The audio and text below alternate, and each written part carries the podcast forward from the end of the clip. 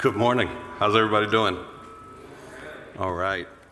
Uh, we're going to dive right in and we're going to pick up where we left off. If you have not been with us before uh, this Sunday or it's been a bit, I encourage you to go to our website and hear where we've been as we've been uh, preaching through this incredible book in the New Testament, uh, the Epistle of James. And we're going to begin in chapter 5, verse 1 to 6. It says this Now listen, you rich people, weep and wail because of the misery that is coming on you. Pretty direct, right? Uh, by the way, if you're not rich, there's not permission to tune out. God has something for us. Your wealth has rotted, and moths have eaten your clothes. Your gold and silver are corroded their corrosion will testify against you and eat your flesh like fire. You have hoarded wealth in the last days. Look, the wages you failed to pay the workers who mow your fields are crying out against you. The cries of the harvesters have reached the ears of the Lord Almighty. You have lived on earth in luxury and self indulgence. You have fattened yourselves in the day of slaughter. You have condemned and murdered the innocent one who was not opposing you. Let's pray. Jesus, thank you for this opportunity to hear your word, to bring our hearts before you and ask that you would speak to us, pierce our hearts, make us attentive to your voice. Holy Spirit, would you change us? Transform us as you reveal Jesus to us.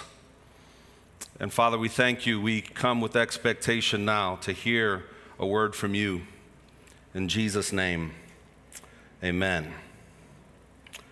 I recently heard a story. It was quite a fascinating story. It was two pastors from two different parts of the world.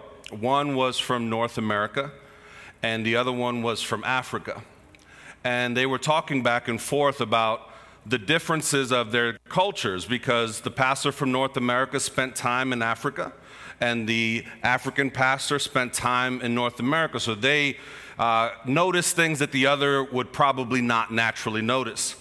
And the uh, North American pastor told the African pastor, said, It was fascinating to me in your country how you guys would freely talk about money, about how much money you made, how much money you plan to make, how much money you made on a business deal. And he said, We don't do that in North America. However, you guys never really talked about your family life. You never talked about your marriages, your kids, your spouses. He said, Why is that?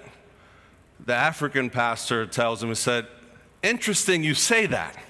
Because in North America, you guys would talk about everything your feelings, your hurts, your pains, your marriages, the good, the bad, your kids, but you never talked about money. And as they both sat there quietly, the African pastor spoke up wisely and said, I guess in both cultures we become silent about our idols. We don't want to talk about the things that are most valuable to us that we prize. And today, James is talking about, if we're honest, about one of the core idols in the human heart the idolatry of riches.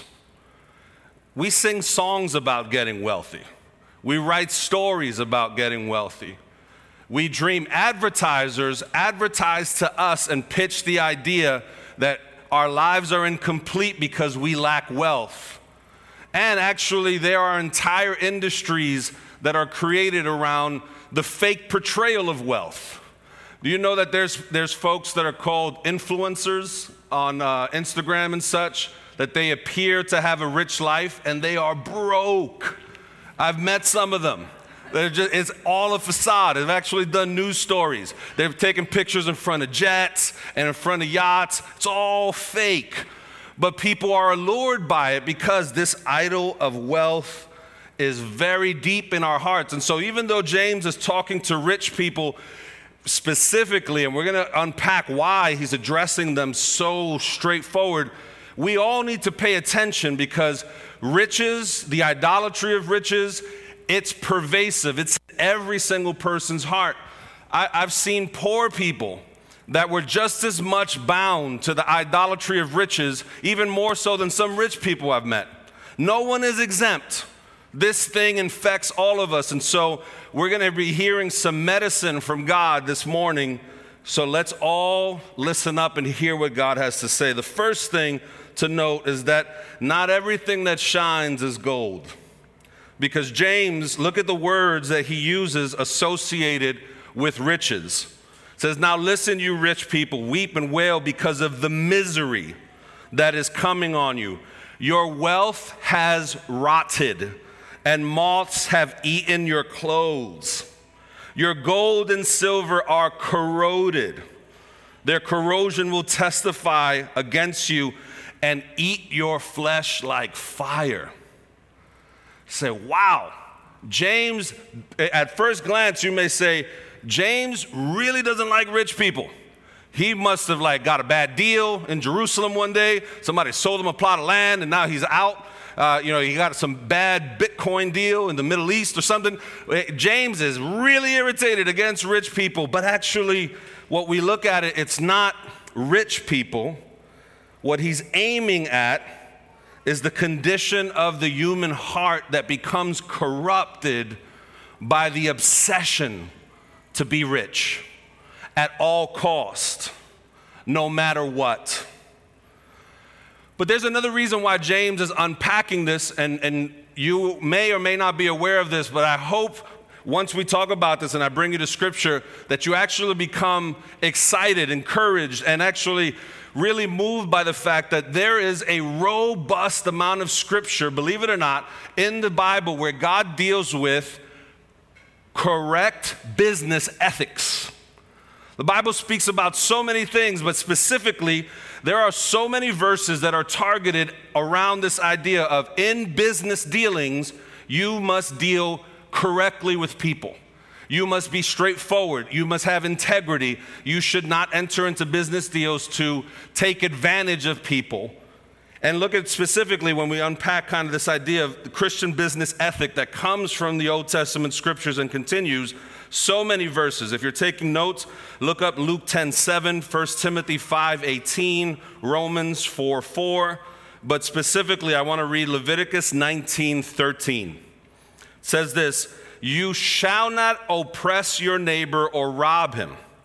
The wages of a hired worker shall not remain with you all night until the morning. So, what this is talking about is this idea of withholding wages that are due to someone.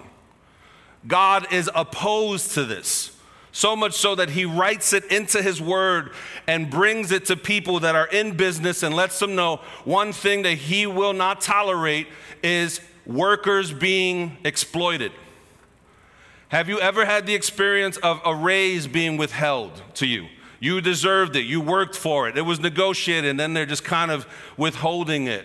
Or, or you, you worked a, certain job description that was beyond your job description. You were working outside of your pay scale and you deserved more, and yet they withheld it from you. If you've ever experienced kind of an unjust situation, a, a business deal where you were taken advantage of, then you know personally why God would write this into His Word. And in fact, in the Old Testament, whenever God would speak many times of miseries coming upon people, a lot of times it was associated with wrong business deals. In other words, God says, if you exploit people, if you mistreat people, if you take advantage of people, misery will come upon you. I will make sure misery comes upon you. So, with that in mind, we realize why James is addressing so specifically this issue. Because look at verse 4. Look, the wages you failed to pay the workers who mowed your fields are crying out against you. The cries of the harvesters have reached the ears of the Lord Almighty. You have lived on earth in luxury and self indulgence. So, what James is talking about, he's not talking about riches in and of themselves being evil. Why I say this is because it's important to note that money is not evil, it's the love of money that is the root of all evil. That's what scripture says. Because if you've ever met someone that was charitable, generous, you've seen someone use money to bring beauty and good things into the world. So, money is an instrument, but money co- connected to a heart that's been corrupted becomes a powerful weapon for evil. And James is addressing this issue. And he's warning the rich among the community of God about what happens if they let their hearts become corrupted by wealth. He's warning them about what is to come, the judgment that will come if they let their hearts become self indulgent, if they take advantage and exploit workers similarly to what happens all around them by the ungodly. And what's interesting is that this isn't the first time that James is talking to the rich in this epistle. If you remember in chapter 2, he paints this picture of rich people coming into the assembly of God and them receiving preferential treatment. And now he's addressing this again. And if you remember in James 2, he paints a picture that they have splendid clothes, gold rings, and they were using the court, the assembly of God's people, to oppress the poor. And now James says, The splendid clothes you liked will be eaten by moths. The gold you wore will be destroyed by rust. You drag the poor into court. Now, in court, your material wealth will be a witness against you, with God as the judge who has no partiality.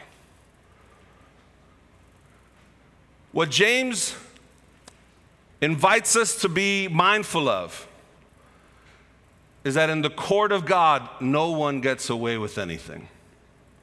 On this earth, it's painful to see people get away with abuse, and it happens a lot. We see people being exploited. I was actually in an Uber uh, a few days ago. I had to go speak at a conference, and this was the most delightful Uber drive I've ever had.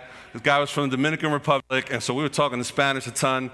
He was amazingly entertaining. He owns some farms in DR. I'm talking to him like, why are you here, man? You should be on your farm. Like, that's, that's the dream. We're going back and forth. And then he tells me the story of Uber. He says, when Uber first came out, they flooded the livery car industry with money. So there was all these car services. How many remember having to call a car service before the app, right? My favorite in my hood was Monchito. Monchito was the best sometimes La Mega, they, they were good. And so, but those car services by and large don't exist today. Because what happened? Uber flooded the market and gave all these drivers a lot of money to drive with Uber.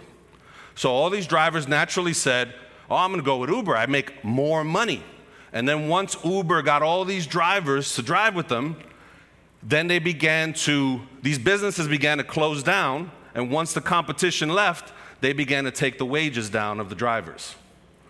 And so now, find an Uber driver that's happy to drive for Uber, and, and you found like a Yeti on a unicorn. They don't exist because they're so frustrated. They know they've been hoodwinked, they've been exploited. And this is company after company. There's examples of the poor being exploited, and it happens a lot in our world. But we have a faith in a just God. And we know of his justice on full display when we look at the cross. When we look at how sin will never go unpunished, even if it means the sinless Son of God has to be sacrificed on behalf of ungodliness. It will not go unnoticed by God. And God is saying, these corrupt things that are happening will not go unpunished. And so he's warning his people if any among his people that are wealthy, he's warning them of the ills that are at the door if they're not careful. That they can enter into corrupt deals that exploit people, that they can become self indulgent. But unfortunately, this isn't just a warning that applies to the rich because this is often the dream, the lust of the poor as well. if we're honest, most of us, some of the things that we're praying about, asking God for, some of our problems, the majority of our problems, could be solved by somebody with a big check. Which lets us know that many of our dreams, many of our prayers are materialistic in nature. If our prayers can only be answered by the living God, those are good prayers. But if most of our cravings and longings could be answered by someone with a big check, then it's probably stuff that's rooted in materialism and self indulgence. James is warning all of us that this is a troubling thing. You know, uh, one of the things I always try to sneak in conversations with my kids. Um, you know, parents here, pro tip when you have them in a, in a car, captive audience, they can't go anywhere. And so um, I'm constantly, hey, let's go for a ride. And they're like, yeah, where we're going, Dad? I was like, I don't care where we're going, but I just want to talk with you. And so while we're in the car, um, I'll ask them questions. I'll try to pepper them with questions to see, just to get them to think critically about the scriptures. And so I asked him, say, hey, why do you think God in the Ten Commandments said, you should have no other idols? You should have no other gods before me. And my nine year old says, well, at that time, people were worshiping all these other false gods. So God would want them to not worship them. So he's letting them know, don't worship those false gods, worship me. And my six year old says, some of those gods, Michael's very intense. Some of those gods were bad. And I was like, what do you mean? Michael said, some of those gods would lie. Um, they, they, were, they, they, were, they were gods that had really bad character. And so maybe God didn't want them to worship those false gods because then they would become like those gods.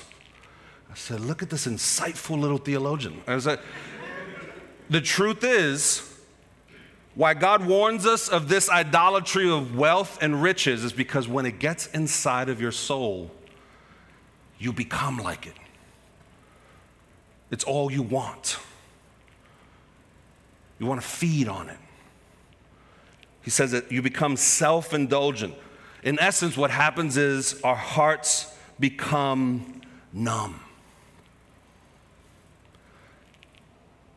James talks about that you live for luxury. When, it get, when the idol of riches possesses you, you live for luxury. You live for self indulgence. And this is something that our culture puts a premium on. I mean, the words that he uses says, Your hearts become fattened, you become numb. And why that's interesting is because it describes, if you've ever wondered, how could someone do that? You remember the Enron story? That was horrific. And when you hear those stories, they're so big, they're so outlandish. And you ask, how could someone cheat that many people out of all? Their hearts were fattened, their hearts were numb. They no longer felt it. But that's not just for the rich, that's for all of us.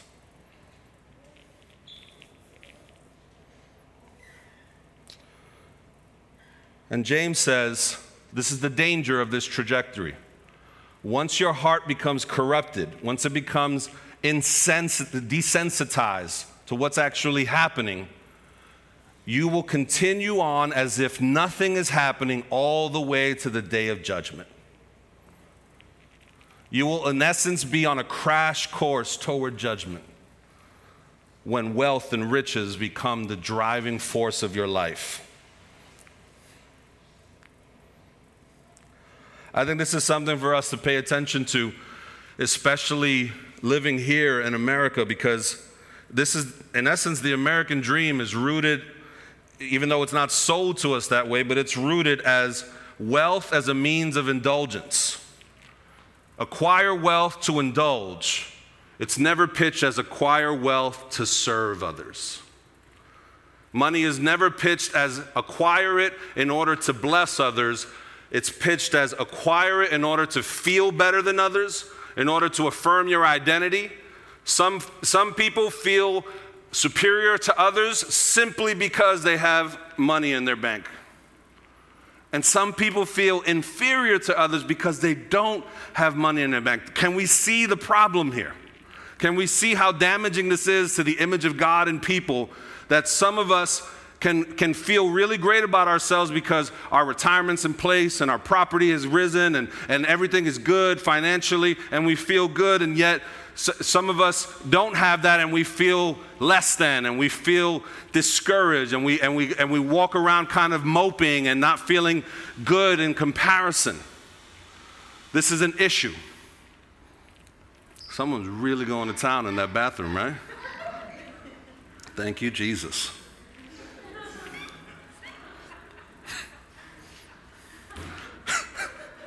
Oh, I missed in person worship. this doesn't happen in the house. Ah. What James, he's trying to kind of put the paddles to our hearts, wake us up, and help us to look to the end. Saying, look at the end of the course that you're on, the course that you're on where you're numb and sensitive to the realities of exploitation, of using others, of wealth becoming your idol, saying, Wake up and realize that it is going to lead toward judgment. So, today, the wake up call for any of us, if right now in your business dealings, if you're involved in business dealings that are not filled with integrity, the Lord's speaking to you. If right now you recognize, man, I am pursuing wealth and indulgence, and I want money to just continue to comfort my life and pad and insulate my life from, from people, from misery in this world. I want more money so I can separate myself from the brokenness of the world. This is a wake up call. But maybe you're not on that end of the spectrum. Maybe you are on the end of the spectrum where you are dreaming of more wealth. We're saying, man, some more money could solve this problem and that problem. And, and yeah, it may solve this problem, that problem, but it could also lead to that vacation and that extra home and this and that. It's subtle, it comes in. And soon, all of a sudden, we wake up and we are obsessing over whether we have enough, whether we can make more, whether our identity is where it should be in relation to money. And this is a faulty way of living that James is trying to just put a complete halt to. Because often wealth and money are elevated as the thing that'll solve our problems. Do you know that money won't solve certain marital, marital problems? It might relieve some stresses, but it won't solve everything. Money won't solve certain relational issues with your kids or extended family. In fact, the great theologian Puff Daddy said, More money, more problems. the more money we have, it, it creates a lot of issues. I remember I heard an interview where this guy was saying, I know of 20 billionaires and none of them are happy. It, it, it's complex, it's, it's a weight, it's, it, but yet we can find ourselves dreaming, and the dreams are associated with money. It's a faulty solution. And James is exposing the emptiness of pursuing wealth for wealth's sake. Nothing wrong with pursuing wealth if it is in pursuit of the glory of God. But even then, there's these caveats put like, don't be deceived. Don't think like it can't happen to you. It's, it, you're almost like, it's always like you're handling uranium, it, it's volatile. Yeah, it can do some good things if tempered the right way, but always be aware of its toxic potential. And specifically, here, these verses make us check our complicity in this world with systems that exploit the poor. It does behoove us as Christians to be discerning our spending practices and where we invest our money and how it comes back to communities or how it doesn't, knowing that not every purchase is equal. Not all the ways that we spend our money are leading to flourishing. Some of the ways that we spend our money is just consuming for self indulgence, and no one is getting better except the extreme wealthy and nothing wrong with that wealth, but the reality is, if you study American history, most of the extreme situations of wealth in this country have come on the means of exploitation, beginning with African slaves. The foundation of America's economy was built on the backs of exploitation. And that has just shifted and changed throughout the centuries. And so, as Christians, we cannot be lacking in discernment. This is a wake up call.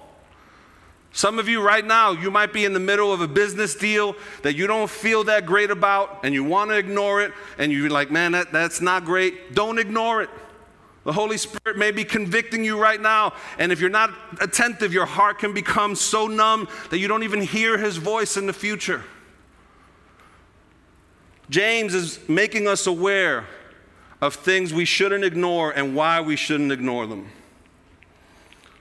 This is a wake up call for us to not idolize wealth or the wealthy because so often wealth is accumulated on the backs of the vulnerable. You know, I grew up very, very uh, poor. We grew up on public assistance. Um, single mom, my, my sister and I, and I remember there was a humiliating appointment that you had to go to. I don't know if it's the same now. It was called face to face. Now, if you grew up in a Latino household, most of your parents probably said face to face. And so I didn't know what this was. But literally, it was a face to face appointment where you were grilled, assuming that you were lying about your economic need. It was utterly humiliating.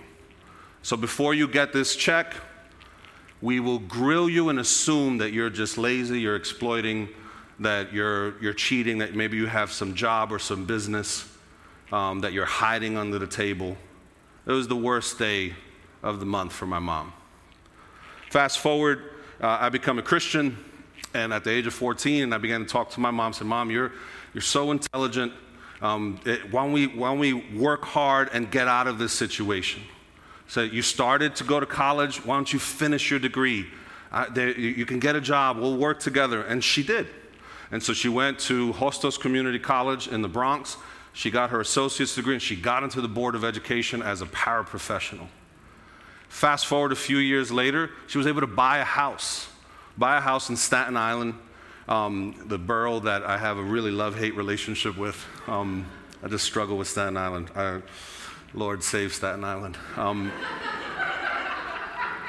and, and, um, and so we went from those extremes of scarcity, fear, not knowing if we're going to have enough, to now she's working, buys a home, it, it kind of on the other end of the spectrum.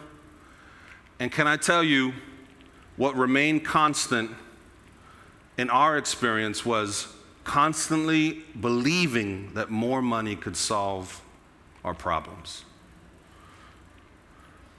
And it didn't. And it doesn't. You know, I read an article that most young people now make way more money than their parents did when their parents bought homes, and now most of these kids can't buy a home. More money doesn't solve everything. Our world isn't set up that way, but it tells us that lie. And it keeps us on this wheel, pursuing something that isn't going to solve everything.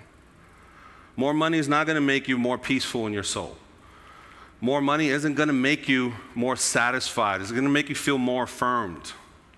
Let's just be clear. Can more money help you to serve others? Yes. Can more money help you to take care of your family members and, and, your, and your needs and actually bring value in different spaces? Absolutely. It's not money in and of itself that's evil, it's the fact that our hearts often become corrupted in the presence and in the pursuit of it. And in that process, we dehumanize people and we dehumanize ourselves. I remember our former president, Donald Trump, he said, I'm worth millions. And it was so sad to hear that he was pegging his identity with the money that he had. I wish I had him in a room and say, No, sir, you are worth way more than that because a Savior died for you. You were bled for on a blood cross. You have value and infinite worth that's beyond any wealth you could ever accumulate.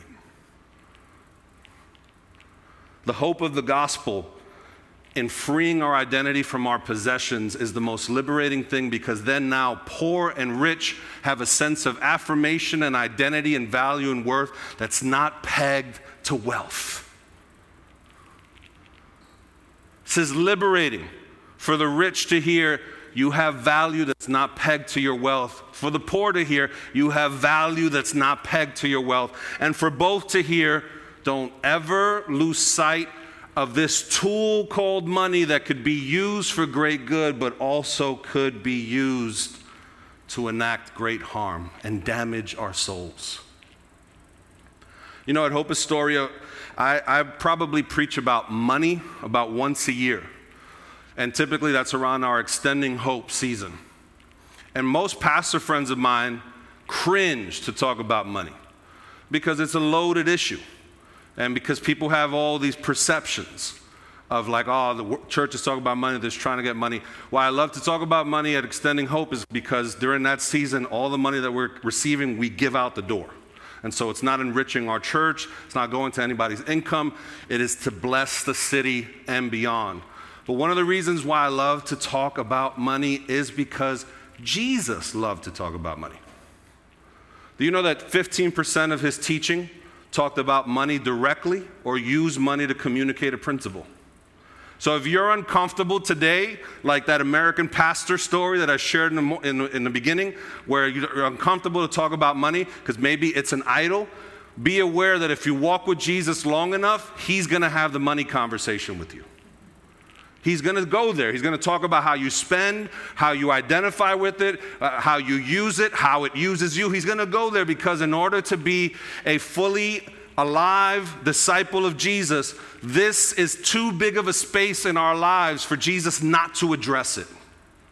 He's going to have that conversation. He's going to question how are you stewarding this? Are you managing this for my glory or are you hoarding it for your pleasure?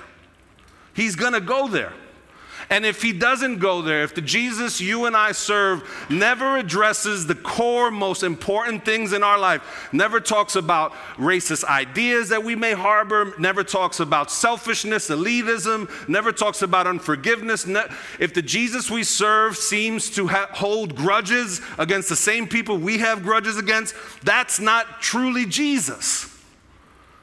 That's a Jesus we've imagined.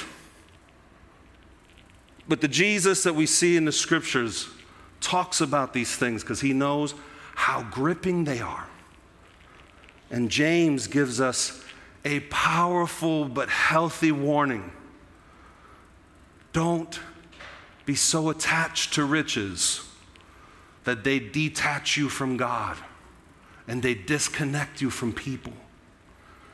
Never pursue riches to a point that you would actually carry out corrupt practices in order to gain, even at the expense of others. Don't idolize wealth as if it's the solution to everything, because it isn't. Jesus is inviting us as a church to walk this out in the following ways. I want to encourage you in, in private conversations to be aware of whenever you might elevate yourself above others on the basis of wealth. Can I tell you, it's not just your income. Sometimes we elevate ourselves on the basis of wealth because we have a wealth of education. Comparatively, we have more education than others, and we could say, I'm better or think that I'm better than someone that is not as educated. That, that, that's, an, that's an angle of power and wealth that we need to be aware of. Or maybe you live in a community that's safer than somewhere else. That's a level of power and wealth that isn't distributed equally everywhere. Whenever you find yourself elevating yourself over someone else on the basis of wealth, bring that to the Lord. God, my heart's off. But also, we need to be mindful to reject this tendency publicly. Whenever we're making plans and decisions purely on the basis of gain and accumulating wealth and not considering how it impacts others, is what we talked about last week. Just because you can do it doesn't mean you should do it. That's something for us to be ready to reject and say, that's not the will of God for us. But also, we as a people need to be ready to love and to journey with the many people that will miss this and whose lives will crash as a result of pursuing wealth at all cost. It's easy to demonize the rich when we fail to see that if in their same situation, we would likely go on the, on the same course.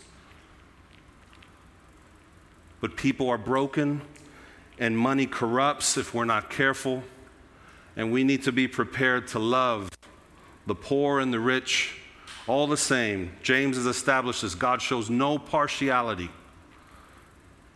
It should trouble us when people on either end of the spectrum are talked about without a sense of the dignity of God. Not all business people are corrupt. Not all rich people are exploiters. Not all poor people are, are you know, uh, messing up the system and trying to get advantage. These generalizations, these stereotypes are so dehumanizing. At the end of the day, what both extremes of life experience have a connective tissue with is that money and the pursuit of wealth can corrupt all of us equally. So, worship team comes forward. I want to invite us to stand. As we stand, I want to call us to a, a moment of prayer to bring our hearts before God open and say, Lord, speak to me. Speak to my heart.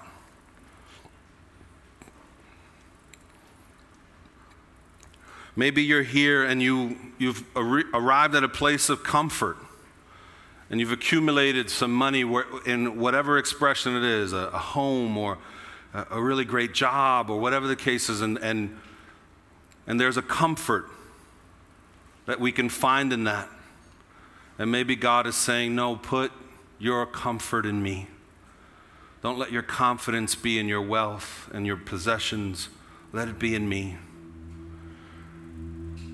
Maybe this is a moment where the Spirit of God is piercing your heart and saying, Your identity is too wrapped up in your money and your possessions and your education and your status. And it's causing you to not see people fully and it's causing you to see yourself in such a diminished light. The cross says you are so much more than what you do and what's been done to you. You are loved infinitely, apart from anything you could own or possess. The poor are equally loved by God as the rich. What a God we serve. Jesus, with our hands raised and our hearts open to you, would you free us now? Free us from the idolization of money and wealth. Deliver us. Help us to resist exploitation in all its forms. Jesus, meet us now. Let's worship. Let's cry out to God together.